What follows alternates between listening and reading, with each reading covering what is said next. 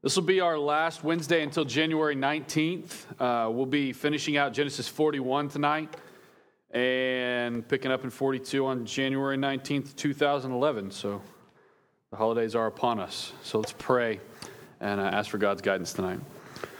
Uh, Lord, I'm thankful for your word. I'm thankful that, again, we get to open it and we can speak freely and we don't have to whisper. I'm thankful for the way that uh, your word and the work of your spirit uh, accomplish things that we could not accomplish on our own. I'm thankful that your the scriptures are breathed out by you and profitable, and uh, that they equip us for the good work you call us to. I'm thankful that you make clear to us that the good work is there for the purpose of putting your glory on display. Lord, uh, in a time of year where we're very distracted by a number of uh, fairly trivial things, uh, I pray that you would help us to be kingdom oriented and kingdom minded and, uh, and ever mindful of uh, our created purpose, that we're not just here to accumulate stuff, but we're here to put your glory on display in everything you would, you would have us do. I pray specifically tonight for those who are in uh, maybe a harder, less desirable season of life that are um, consumed with cares that maybe it won't ever turn around. Uh, I pray that you would use this study uh, to, to comfort us rightly, biblically, not just by escaping uh, into some uh, some you know fairy tale thing, but but rightly equipping us according to your design and your plan. Pray that you would use uh, use this time tonight for that. Uh, Lord, we're, we're a very needy people. we're very dependent on you uh, for all good things. And so we uh, submit to you tonight. We humble ourselves before you. And we ask for your guidance and for your warning, for your instruction. And we pray these things in Jesus' name. Amen. Like I said, we're in Genesis 41. Uh, one theme that we have previously considered is that of God's providence, where you see a lot of things happen. And if you didn't know who Jesus was, all these things that are happening, you might say, well, that's a lot of coincidence. Uh, but it's not coincidence. We see God's hand of providence very specifically working in many different ways to achieve exactly what God wants to achieve. Clay, did you get your coffee? Is it good? That's good. I went out there, I said, okay, we're starting. He's like, I'm going to get some coffee. I'll be one minute. So I just want to make sure your coffee's good and it's recorded and online. All right. Um, the, uh, what we found in Genesis is that these situations and these circumstances do not define Joseph's fate. You may look at Joseph and think, man, his brothers hate him. Uh, at least they didn't kill him, but they sold him off as a slave. And uh, he was in a pit, and they told his dad he was dead. And here he's a Hebrew slave in an Egyptian prison, and things didn't go well in Potiphar's house. And you could just look at it and think, man, this guy's just got one serious run of bad luck. But there's a greater reality there that his fate is not just defined by these circumstances, but in fact, God's hand of providence is guiding him specifically according to a plan. It's not just kind of a whichever way the wind blows, we'll see what happens. God's not lackadaisical, God's not lazy, God's not disconnected and aloof and distant. God is specifically involved in the lives of his children and even the lives of those who are godless, as we see in this chapter in the dreams that he gives. So God's very much at work. Joseph's really the only known Christian, the only known God-fearer in all of Egypt, uh, as far as we know. And we find that personal integrity really matters because if he had no personal integrity, he would probably just adopt the ways of the land and go about acting like an Egyptian, even though he's a Hebrew. We're thankful he didn't do that by the work of God. So at this point in the story, it's been two years since Joseph interpreted the dreams of the baker and the cupbearer. Remember those guys?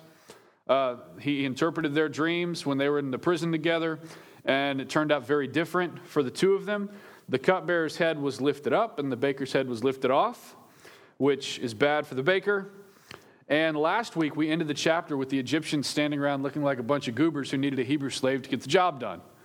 At the, at the end of last week, we, we ended with uh, Genesis 41, verse 8, which said, So in the morning, his spirit, his being Pharaoh, his spirit was troubled, and he sent and called for all the magicians of Egypt and all of its wise men. Pharaoh told them his dreams, but there was none who could interpret them for Pharaoh. So we ended last week with all these Egyptians, all the wise guys, all the smart ones, all, all the magicians standing around saying, I, I don't know. I got nothing. You got anything? I got nothing. And they all kind of got their hands in their pockets, unable to accomplish what needs to be accomplished. And it sets the stage for us to see how God aims to use Joseph particularly. So look at verses 9 through 13. Then the chief cupbearer said to Pharaoh, Remember the cupbearer? What was the last thing Joseph said to the cupbearer? Just don't forget about me, man. This Egyptian prison, not so great. I'm a Hebrew. I'm not even supposed to be in here. This is unfair. Don't forget about me.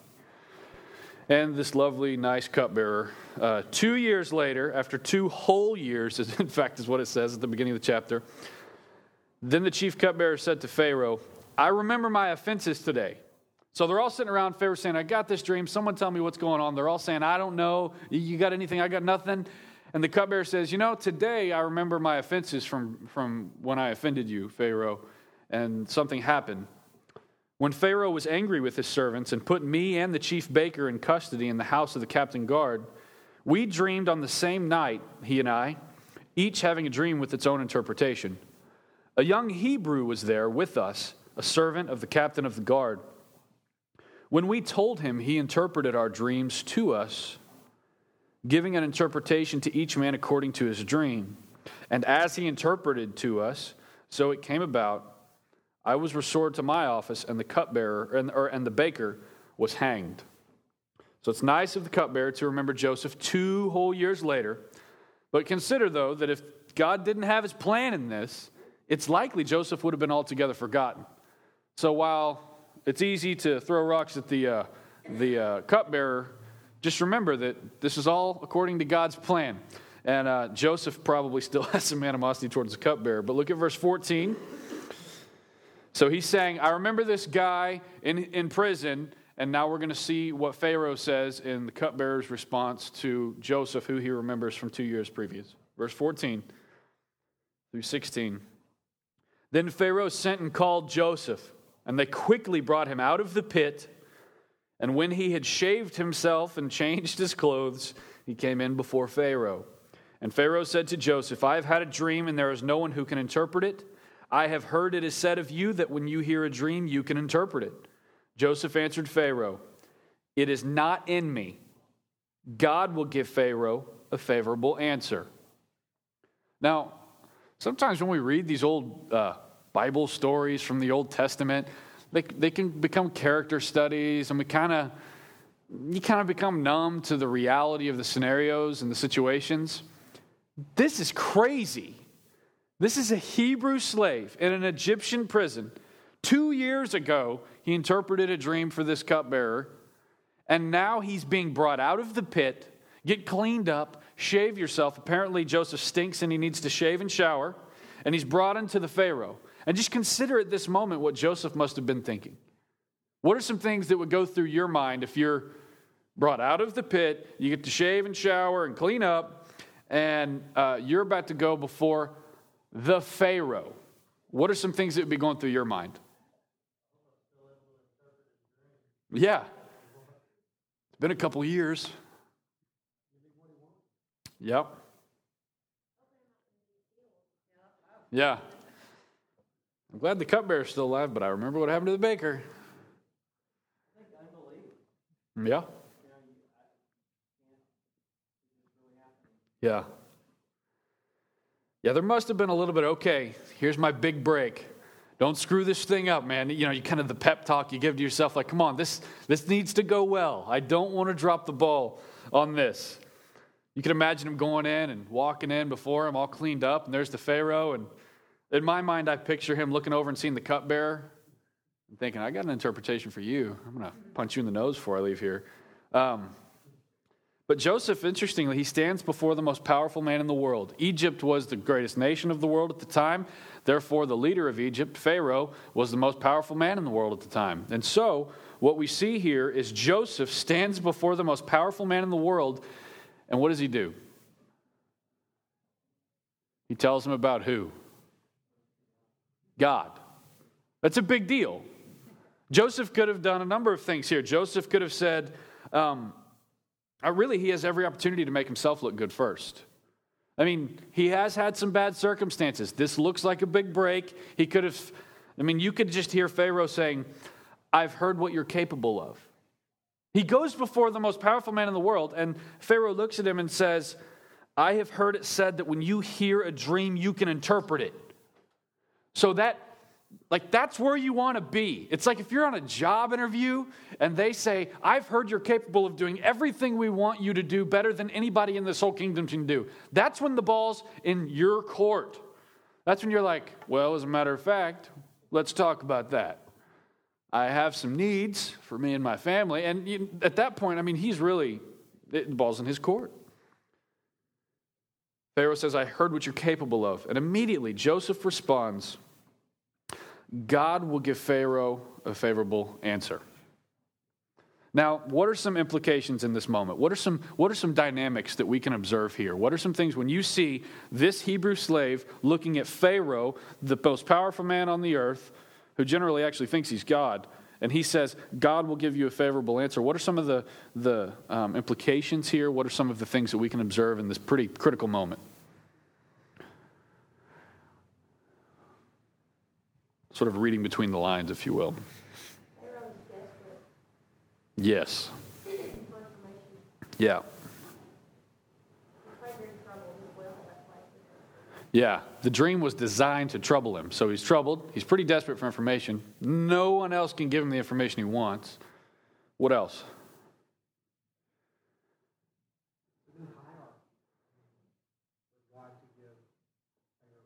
Yeah,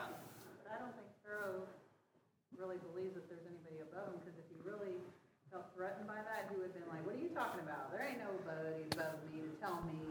know, I mean, I don't really I don't know if he was not listening or yeah. want to hear that part or.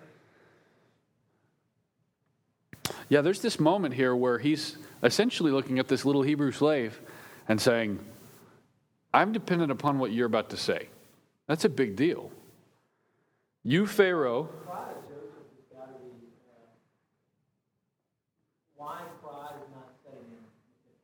Yeah.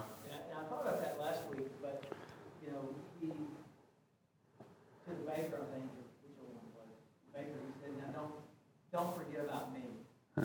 He's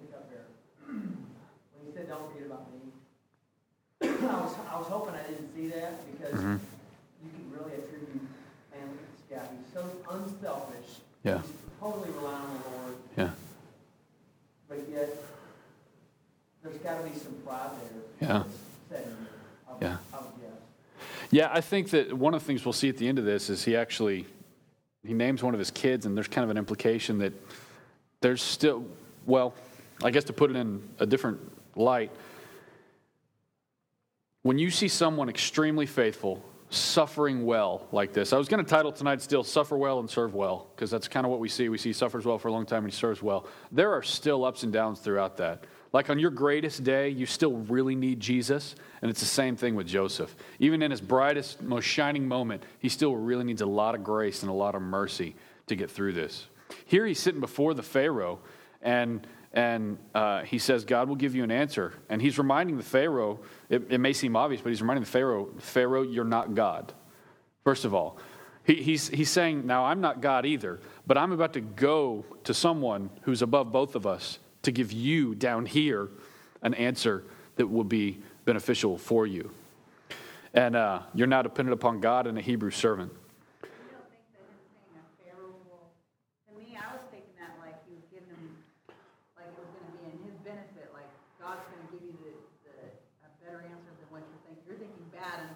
Yeah. No, I think what he means is I'm going to tell you exactly what God has given you this dream for. And that's what's favorable. Particularly, what we'll see here is what's going to happen in the next 14 years. And if you don't make a plan, you're going to be up a creek and it's going to be bad news. Sometimes we need to uh, be told what God says simply to remind us that we are not God, nor are we above him or wiser. Now, this might seem obvious, but we might take it for granted that you come to worship and you hear what God has to say. But what are some other possibilities that people could hear when they go to worship?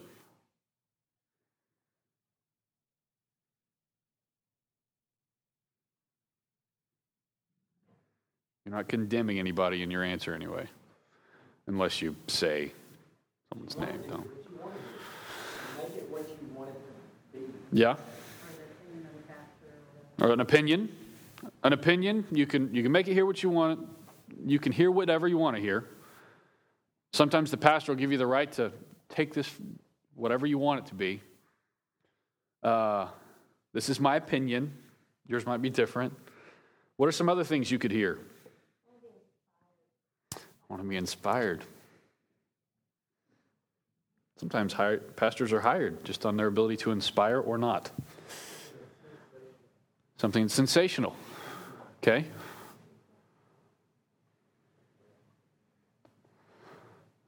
Did someone say something sensational like Brad? Like Brad. He'll love that. what else? What are some other things you could hear from a pulpit that aren't necessarily what God has to say? Lies, those are certainly not God given. Yeah? 99% truth. Stories, emails, man centered devotionals. If you have a church full of people who never actually hear what God says, what might happen is after you hear so many little stories or so many emails or so many opinions or so many just thoughts, take it for what it's worth, kind of standoffish stuff. Or if you just go and you replace the monologue with a dialogue where you read something, just say, What do you think about this? What do you think about this? What do you think about this? And then you walk away just with what everyone thinks about it. What you might end up with is a church full of people who think that they get to call the shots, which isn't God honoring. It's not God centered, that's me centered. And so, one of the things I love about the response here to Pharaoh is he says, God says this. So, just in hearing what God says, we're reminded that one, God is speaking. One, He has something to say and it's important. Two, it's better than what we have to say. Three, four, five, six, seven, eight, it just blows out of the water any plan we could come up with, any idea we could come up with, any insight we could ever have. And so, just by saying, well, God says, you're reminding that person that there's a God and that he has something to say. So maybe it's in your workplace, maybe it's with a friend, maybe it's in a situation that isn't necessarily we're standing in the worship center talking about something. And someone might have a question, and as soon as you say, God says, it changes things. Because at that point, you're saying, I don't want you to necessarily just care about my thought on the issue, because my thought is lesser than what God has to say. And it might be a business venture, it might be a finance question, it might be a scheduling issue, it might be a parenting thing. You might be having a conversation with one of your kids' teachers. And there's a question, something comes up, and then when you say, Well, God says, it, it's different than just a man centered opinion. And so here it changes the dynamics of the whole conversation so that it becomes God centered and thereby God glorifying, which is very good. Look at verse 17. Then Pharaoh said to Joseph, so Pharaoh could have just said, uh, no, not, i don't care what God has to say, and just killed him. But he didn't. Pharaoh said something, and Pharaoh says, okay, I'm going to share my dream. We'll see how this goes. So Pharaoh says, y'all pay attention to the details, because this is one crazy dream. I've never had this dream. Behold, in my dream, I was standing on the banks of the Nile, seven cows, plump and attractive he referred to the cow as attractive. Seven cows, plump and came out of the Nile and, and fed in the reed grass. Seven other cows came up after them, poor and very ugly and thin, such as I had never seen in all the land of Egypt. And the thin, ugly cows ate up the first seven plump cows, the attractive ones. But when they had eaten them, no one would have known that they had eaten them, for they were still as ugly at the beginning as at the beginning. Then I awoke. I also saw in my dream seven ears growing on one stalk, full and good, seven ears withered, thin, and blighted by the east wind sprouted after them. And the thin ears swallowed up the seven good ears, and I told it to the magicians, but there was no one who could explain it to me. Joseph's God is about to trump Pharaoh's magicians and Pharaoh's wise guys. Don't miss out on the reality that Egypt's most insightful guys leave Pharaoh wanting. Now, I'm not saying here that now Pharaoh has an appetite for godly things, but take note that the other things do not deliver. Like the things that anyone else would say isn't enough. It still leaves him wanting. There's still room for more. So it's not that he has this appetite to hear what God has to say, but he is still left wanting. And Pharaoh's about to be, uh, and his magicians are about to be trumped by God, Joseph's God. Look at verse 25. Then Joseph said to Pharaoh, The dreams of Pharaoh are one. God has revealed to Pharaoh what he is about to do. Joseph now sits with Pharaoh's like on the edge of his seat, right? He just, Pharaoh kind of just spilled his guts. This is my dream. I'm freaking out. And Joseph says, This is what God's going to do. And so Pharaoh is on the edge of his seat, eager to hear what God has to say through this Hebrew slave. And again, Joseph points to God. There's no, all right, Pharaoh, you know, hold on tight. I'm about to blow your mind, man. Don't forget, I'm Joseph. I'm going to blow your mind. Joseph, going to blow your mind. Joseph, going to blow your mind. I'm good at. He doesn't do that. He says, all right, God has revealed what he's about to do. It's a very sober minded, sober response. Proverbs talks about how we get, when we give a response to someone's question, that it's really wise to weigh your answer first rather than just and, and say whatever comes to mind necessarily. Proverbs says that it's good to weigh your answer and to, and to give it in a sober minded way. And here, what we see is Joseph says, very soberly, God has revealed what he's about to do. Look at verse 26 through 32. The seven good cows are seven years, and the seven good ears are seven years. The dreams are one. He's saying what you saw in the cows and what you saw in the ears are the same thing. The dreams are one, they're not separate. The seven lean and ugly cows that came up after them are seven years. And the seven empty ears, blighted by the east wind, are also seven years of famine. It is as I told Pharaoh.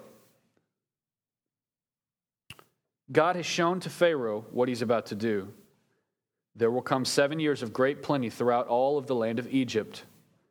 But after them, there will arise seven years of famine and all the plenty will be forgotten in the land of Egypt. The famine will consume the land, and the plenty will be unknown in the land by reason of the famine that will follow, for it will be very severe. And the doubling of Pharaoh's dream means that the thing is fixed by God, and God will shortly bring it about. That's quite the interpretation. Like, that's not, I feel better, go back to prison. That, that's, this is a game changer right here. Everything in Egypt is about to change by God. So, so God has said there's going to be seven years where there's going to be a lot of abundance. And rather than just being totally over the top indulgent, um, uh, just so you know, there's going to be seven years after that where it's going to be absolute famine, some of the worst we've ever seen. And so those 14 years are going to be pretty crazy. It's a long term thing here. God has gone to great lengths to communicate some really important specifics in this dream to an unbeliever, Pharaoh. The stage is being set, and our God does not always snap his fingers like a genie and tend to issues as we would prefer. He's going to take 14 years to set the stage for some of his greatest acts of might and justice. Now, this whole section reminds me of how narrow minded I can be. Seriously, how narrow minded I can be when I'm trying to observe God's movement in his kingdom. Think about all the details here. What if Egypt was Kazakhstan or Jordan or Mexico or some other place? And what if there was only one man in that whole country who knew anything about God and God's ways? We'd probably just, man, I, I just don't know. It just seems so out there. We, we tend to forget all the kind of movement that God can and does do. Taking a bird's eye view, let's discuss for a few minutes what extent does God go to to effect his purposes and his plan for his kingdom? What has he done here? Think about all the things that are affected. And if that interpretation's real, which it is, we know on this side, what does that mean? What all is God actually doing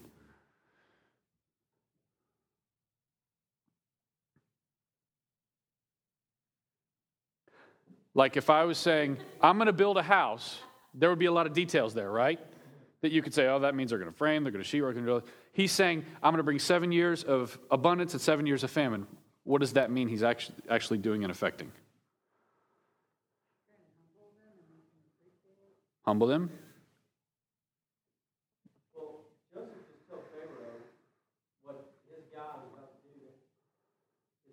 Uh-huh.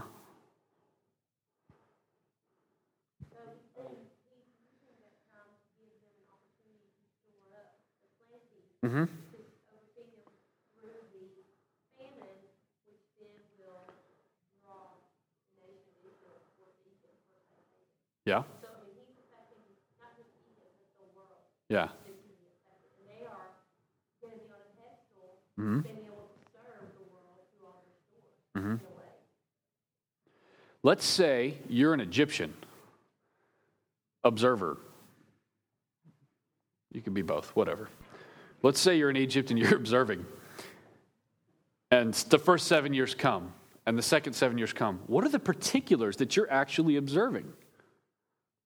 Not just good and bad, but particulars. He was right. Yeah. Uh huh. Yeah. Yeah, you don't dismiss that. Favorable rain, Okay. crops are doing well, Yeah. are going up everywhere. Yep. Yeah. You're seeing that actually happen by God's hand. What else do you see?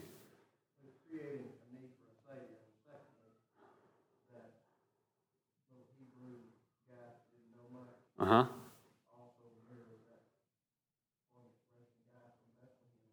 Uh huh. Yeah. Yeah. freaking out at this point too, that everybody might start putting together that he's not as being bad as. Well, I think that you know he, he keeps his control because no, let's not forget he could just kill him and be done with it. But here we, we see um, Joseph's coming in.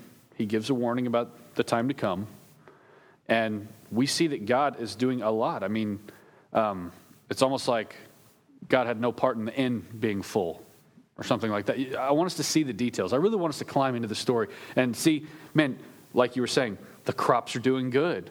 The rain is abundant. This is great. Everybody's working. Everybody's got a job. We need more sowers and more plowers and more threshers, and we need all of these things to be done. Can you build a barn in a week? We need another barn in a week, and you need to, and you guys need to do. And there's all this movement, and then what happens? What else do you observe at the seven year mark? stops. And what happens? Crops are dying, the rains are different. What I'm getting at is that God is going to affect the leadership, the infrastructure, the economy, the crop growth, the barn usage, the barn building, the effects of the seasons, all for the purpose of putting his glory on display by a work by doing a work in the lives of his chosen offspring. Y'all see this? Like, I'm so narrow minded when I think, I mean, if I go somewhere and if we preach and someone's like, hey, I didn't know that. I love Jesus. We're like, hey, success. But God might be spending 14 years completely changing an economy or a government or a political system or those who are in leadership or the infrastructure in a community or a county or a country or whatever to effect changes that He wants to see happen. So I don't want us to be narrow minded. That He's doing so much more. We think that we can limit it to we go and we do this and we look for this and that's success. This is 14 years of this big old high, followed by this huge low where everything changes. The country physically looks different. Mentally, people are in a different place. Spiritually, things are different. The whole environment has changed because of all of these things that God is affecting for His glory. And who's actually going to be affected ultimately? What's the point here? Preserving a nation who's still back in the Shechem Dothan area, hanging out, living the lie that Joseph's dead. I mean, God has a lot of details that He's tending to here. Yeah.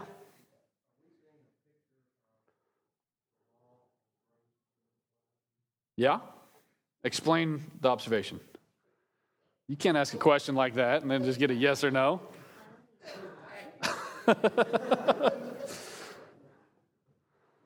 The, uh, the grace here is the abundance, Mm-hmm. in that he is covering that nation. Yes.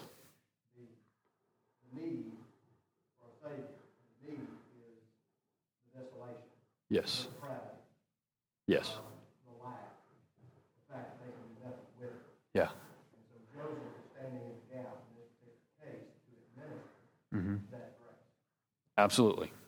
Absolutely. And we could probably take that and go even further with it. There's so much beautiful imagery and parallelism and things here that are foreshadowing. We know that fire's coming and we know what we need. Um, we know that Jesus is coming back. I mean, there, there's all sorts of beautiful imagery here. And uh, Yeah, I I think what you're getting at is that this is fourteen years of abundance and then fourteen years of nothing. seven and seven. Yeah, yeah. So are you, are you trying to get us to relate to what are we going through in our own lives where we're, we're not seeing this whole picture? Um, Do you relate to what? Yeah, I, you said something on Sunday about experiencing, you know, you can't, you wouldn't go to someone and ask them about something if they've never experienced it before. And, Yeah. Um, th- this all makes sense to people, I think, that have been through abundance and famine. Mm-hmm. Um, it doesn't make sense if you haven't experienced it. Yeah. Uh, and it's not necessarily, it's, I mean, it, it, it's not always going to be abundance and famine. It could be anything. It could be like, you know, like right now, what I'm thinking about is investing in people's lives and they still don't hear the truth. They, They're rejecting the truth. Mhm. And they're rejecting the truth. And this is going on for years. Mhm. And so, but God is seeing this big picture. Maybe it is seven maybe it's Yeah. four.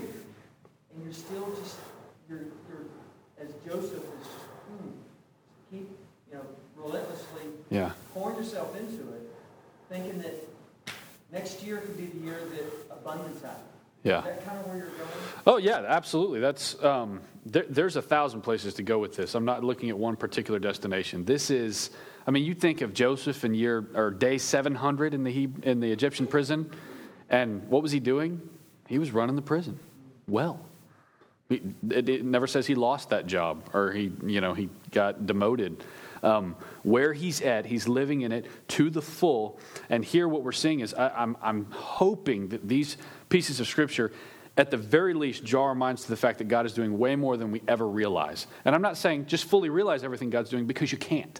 We can't fully realize everything God's doing. What we can realize is that there's far more going on, and we put our hope in Him and His design and His purposes, and we serve Him wholeheartedly where He has us.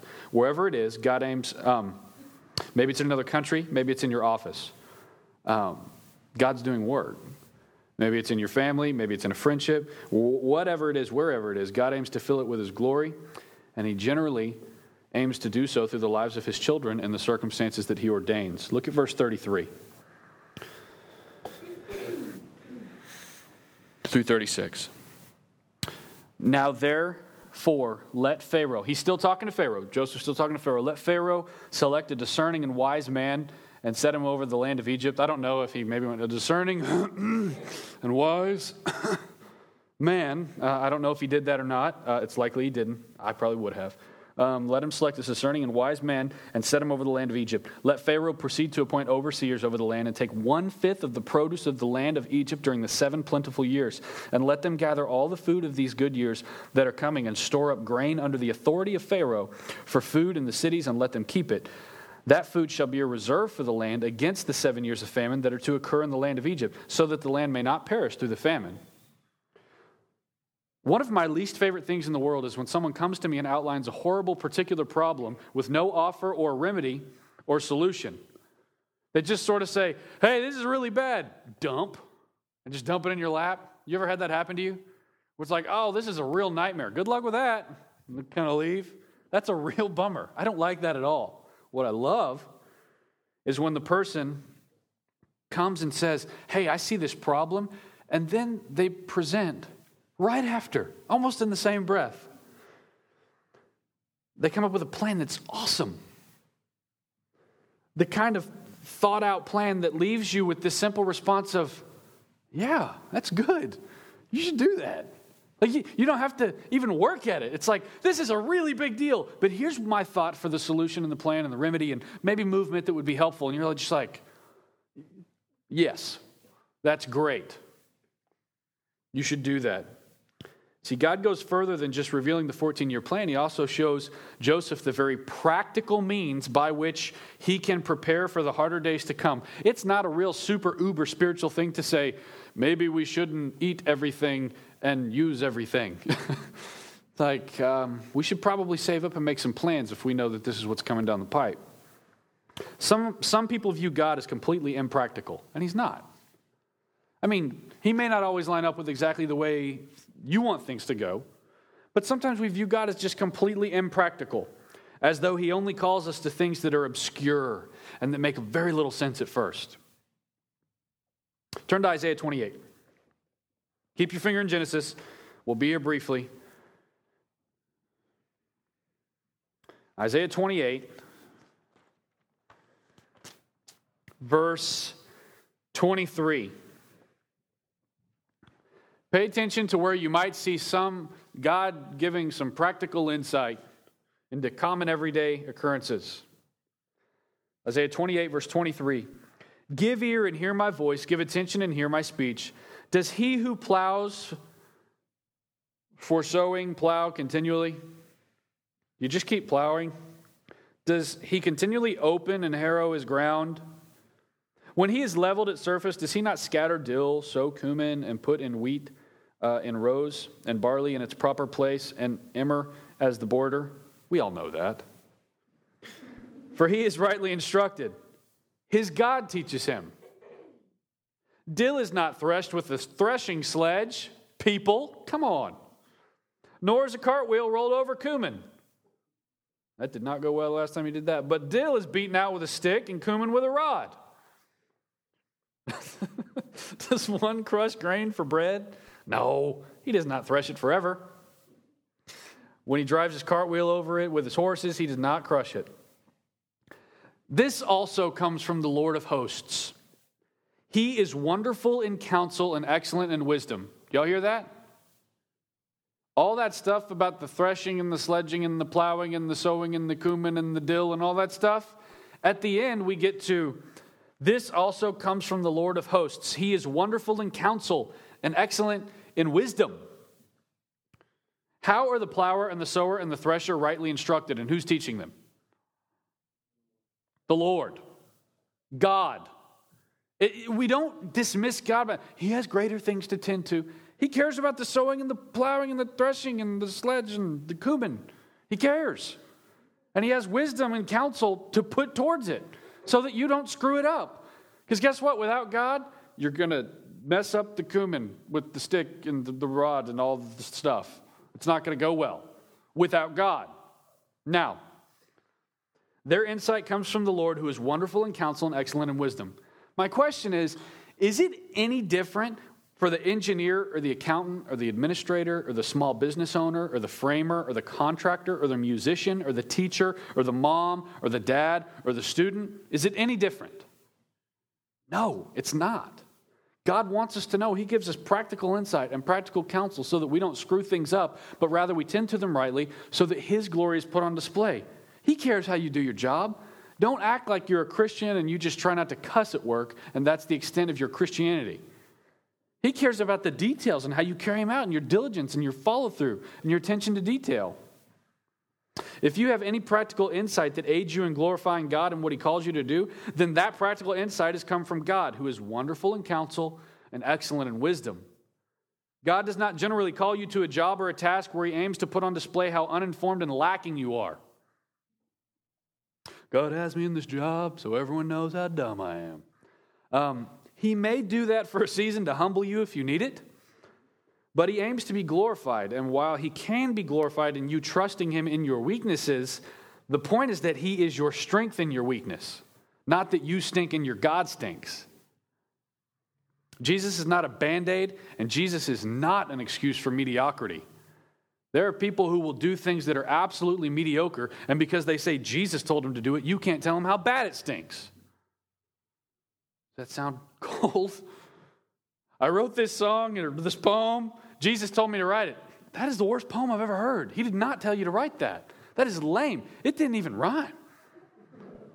Jesus told me to, to start this thing, and I'm doing this, and I'm doing it because Jesus told me to do it. Well, you have no plan, there's no follow through, you're not paying any attention to the details, you're overlooking this, and you're breaking four laws. Well, I don't care. Jesus told me to do it. No, he didn't. Jesus is not an excuse for mediocrity. Now, not all Christians are going to be like the most brilliant people in a company. What I'm getting at is that whatever God calls you to do, He calls you to do it as an act of wholehearted worship for His glory. So, don't use Jesus as an excuse for mediocrity. Turn to Proverbs 8. Proverbs 8.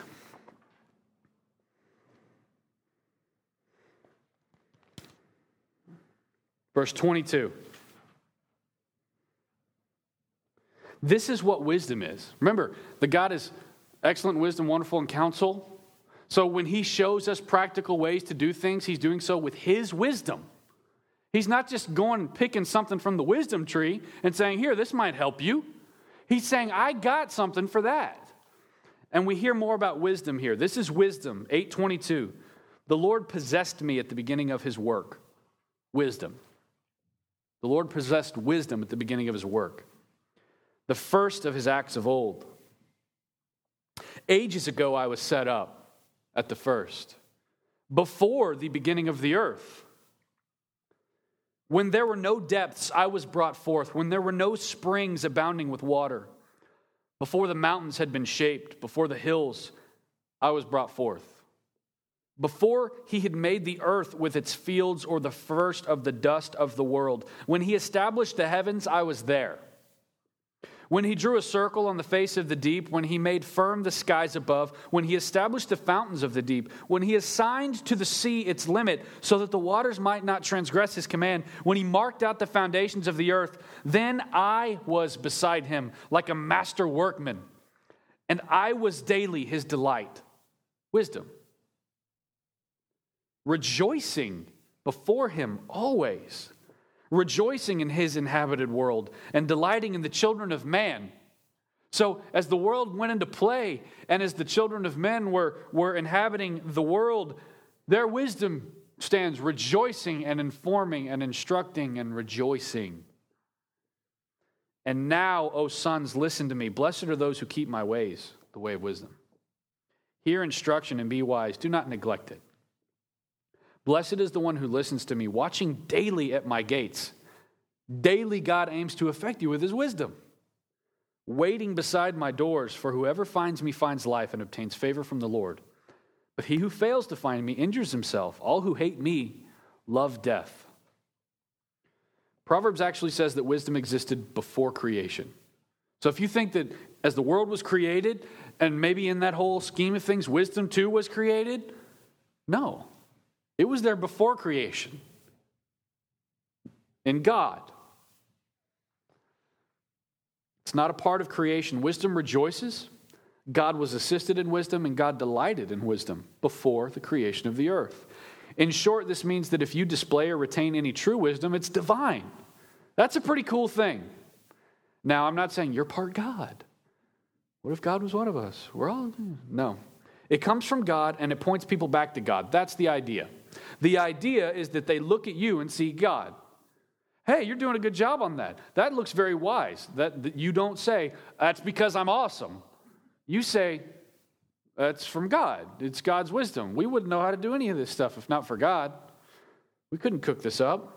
It came from the Lord. The idea is that they look at you and see God. Wisdom does not just mean that you're able to understand what everyone else cannot.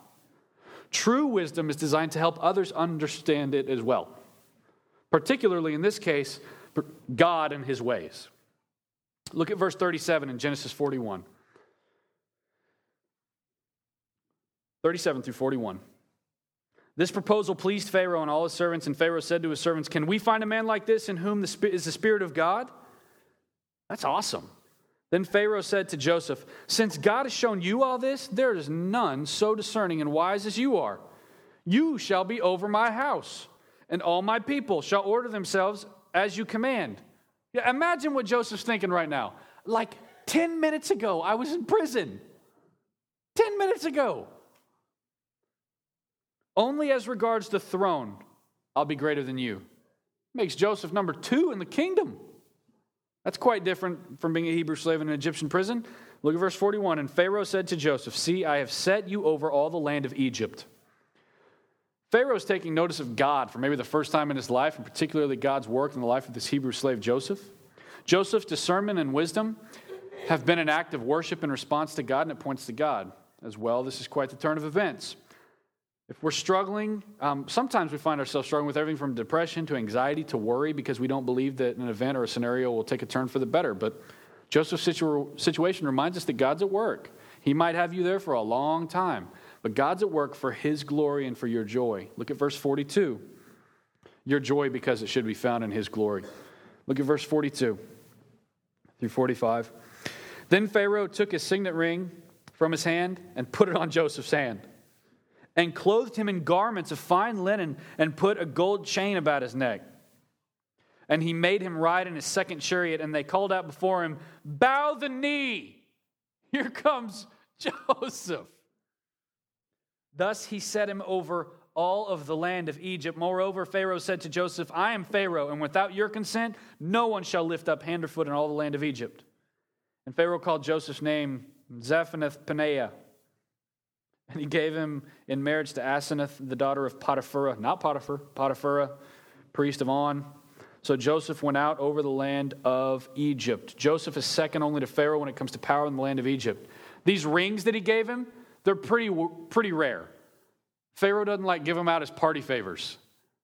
It'd be like saying, okay, we have one security code for the alarm system, just one, and I'm gonna, I'm gonna give it to all of you because I trust you. It wouldn't be a very secure facility now, would it? This ring is not something that was given out easily. There were not many of them. So when he gives it to, to uh, Joseph, that's like giving someone your signature. Documents were often sealed with wax or clay, authenticating who approved or certified the document. This is a sign of power. This ring means power. I can say yes or I can say no. I would say God gave him the ring. Every time I read this, I can't help but think about how weird it must have been for Joseph to be bowed down to. There's a reminder here that uh, to be modest whenever it's within our control. One commentator states If the option be given to the servants of God, nothing is safer for them than to cut off whatever they can of outward splendor. Why? Because we want to show to the world that our treasure's in heaven. If Joseph went gallivanting around for the next three years in his chariot, showing off his ring, he probably wouldn't be putting God's glory on display. Look at verse 46. Joseph was 30 years old when he entered the service of Pharaoh, the king of Egypt, and Joseph went out from the presence of Pharaoh and went through all the land of Egypt. During the seven plentiful years, the earth produced abundantly. And he gathered up all the food of these seven years which occurred in the land of Egypt and put the food in the cities. He put in every city the food from the fields around it. And Joseph stored up grain in great abundance, like the sand of the sea, until he ceased to measure it, for it could not be measured. That's a lot of abundance. Is that a double? Whatever. Verse 50 Before the year of famine came, two sons were born to Joseph. Asenath, the daughter of Potiphar, priest of On, born, uh, bore them to him. Joseph called the name of the firstborn Manasseh for he said, God has made me forget all my hardship and all my father's house. The name of the second he called Ephraim, for God has made me fruitful in the land of my affliction. The seven years of plenty that occurred in the land of Egypt came to an end, and the seven years of famine began to come. As Joseph had said, there was famine in all the lands, but in all the land of Egypt there was bread. When all the land of Egypt was famished, the people cried to Pharaoh for bread. And Pharaoh said to all the Egyptians, Go to Joseph. What he says, you do.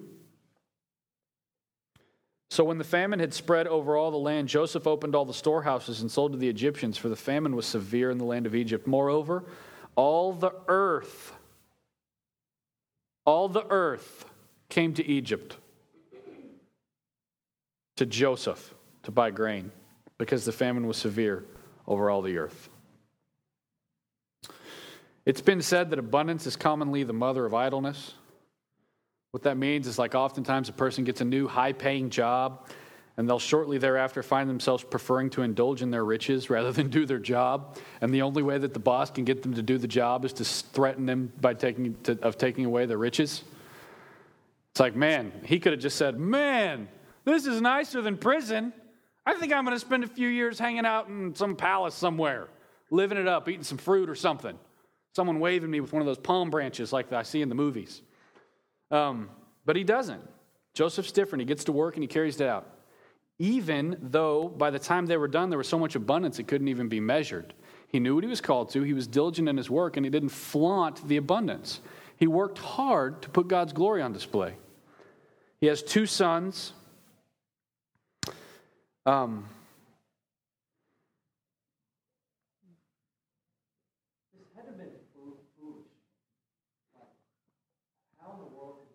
happen? mm-hmm. And I was just thinking of the verse where God will use the foolish things of this world Yeah, absolutely. Absolutely. Um, at, at the end here, he names his son saying, I've forgotten about my household. And I think there's a reminder there that sometimes, especially in a season of great busyness where there's a lot going on, we can forget that ultimately we're God's offspring. And our purpose is to build his house. Instead of Joseph saying, Well, I never saw us settling down in Egypt, but we've done pretty good for ourselves, really what Joseph should have said is, How else can I be used as a vessel, a vessel for God's glory, for the good of his people, and for the spread of his fame and his glory? Rather than saying, I forget about my father's house, he should say, You know, my father's house is important. So there's some who say he's lacking clarity there. I, I would tend to agree to a point, but I will, his hard work is, is really notable. And this is where we'll close. Consider how different this would have been if Pharaoh had said, Go to Joseph, and Joseph had made no plans. Consider how different that would have been. Y'all go to Joseph. Joseph's like, Oh man, I've been enjoying my new job and all this, all this dough. And he didn't make any plans. The country would literally have dissolved into mutiny and revolt. And we end the chapter seeing that Joseph's great power, what happened? Was it just good for Egypt? The whole earth. So Joseph's great power in Egypt has now become great power over all of the earth. Joseph has been a great picture of someone who can suffer well and serve well. And what happens is here, this Hebrew slave who was afflicted by his family is sent away, is in this prison.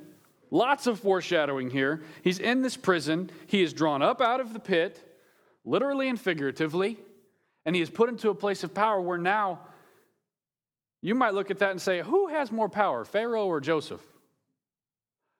Oh, God. Because what we see here is that he served well and he suffered well and he put God's glory on display. And now the stage is set uh, for us to finish out Genesis when we come back on January 19th. He's in a, a place of power where it's not just Egypt, but now all the earth is coming and saying, uh, We heard this Joseph guy had some, some grain. And it sets the stage for us to come back January 19th, put it on your schedules, it'll fly by, and, uh, and re engage this text. Let's pray. Lord, we're thankful for our time tonight. I'm thankful that we get to, uh, I'm thankful we get to end on somewhat of a high note. Um, sometimes it's kind of, you've got to end and wait four or five weeks to come back to it, and it's kind of a bummer. But here, it's, it's really incredible the way you have worked in Joseph's life. And seeing him suffer well and seeing him serve well, I'm hoping is an encouragement to us to be very mindful that you are always doing far more than we understand. We need to have a continual awareness of your presence. We need to be mindful that you're using us for your purposes. When we get caught up in the busyness of things, maybe there's a really big project, maybe it's a seven year project. And even in the most busy times, our, our purpose is to put your glory on display. Lord, I pray that this, uh, in the upcoming days, if we're at work and someone asks us a question, there might be a more appropriate time for us to say, you know, God says this, rather than just giving our own opinion. Lord, we, we desire to be used however you would use us. I pray that you would give us wisdom. Lord, I'm thankful for James. And it says that if any one of us lacks wisdom, let, him ask, let us ask God who gives generously to all without reproach, and it will be given. We got to see it in Joseph's life. I pray that we would seek it in our own lives, that where we lack wisdom, that you would give us wisdom for your glory, even in practical matters of how to do everything from balance our checkbook to run a business to set a schedule to, to turn a wrench, whatever it might be, Lord. You give us practical wisdom in those things for your glory. Lord, I pray that our time over the holidays is not a time of laziness and indulgence. I pray that we would continue to be about the work you would have us be. I pray for sweet rest. I pray for time where we enjoy um, hanging out with our families and celebrating Jesus. Um, but I pray that we don't lose sight of what we're called to. We love you very much. We thank you for Jesus, and we pray these things in Jesus' name. Amen.